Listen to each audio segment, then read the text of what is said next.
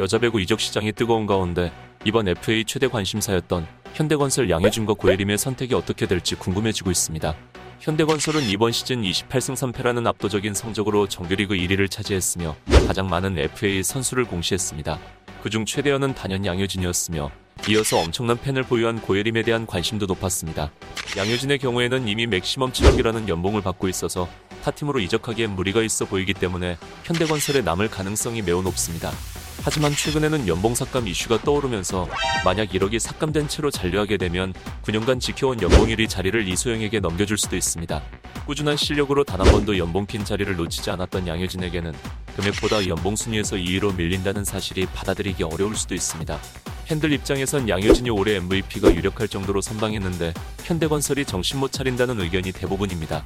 게다가 실력 때문이 아니라 단순히 셀러리 캡과 오랜 기간 함께한 정으로 연봉 삭감을 하게 되면 후배들에게 안 좋은 선례를 남길 수 있다는 의견이 많습니다. 한편 기존 2억 2,400만 원의 연봉을 받던 고예림 선수는 이적할 것이라는 예상이 나오고 있습니다. 최근 인스타그램에 온통 핑크색 사진으로 도배하면서 혹시 흥국생명으로 가는 거 아니냐는 네티즌들의 의견도 많습니다.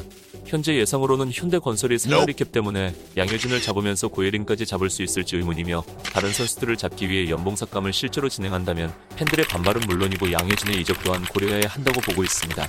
또한 최근 고예림보다는 정지훈을 키워주는 추세로 보았을 때 고예림의 이적 가능성은 50%가 넘는다고 보고 있습니다. 현재 흥국생명은 김연경과 계약이 남았기 때문에 김연경이 돌아온다면 고예림을 영입할 이유가 없습니다. 하지만 최근 김연경이 미국으로 전지훈련을 떠나면서 고예림의 영입 가능성도 나오고 있습니다.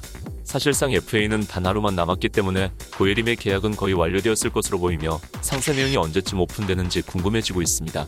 한편 현대건설 팬들은 고예림이 이적하지 않고 남아주길 바라고 있으며 무엇보다 황민키와의 지속적인 케미를 보고 싶어 합니다. 오늘 영상은 여기까지입니다. 시청해주셔서 감사합니다.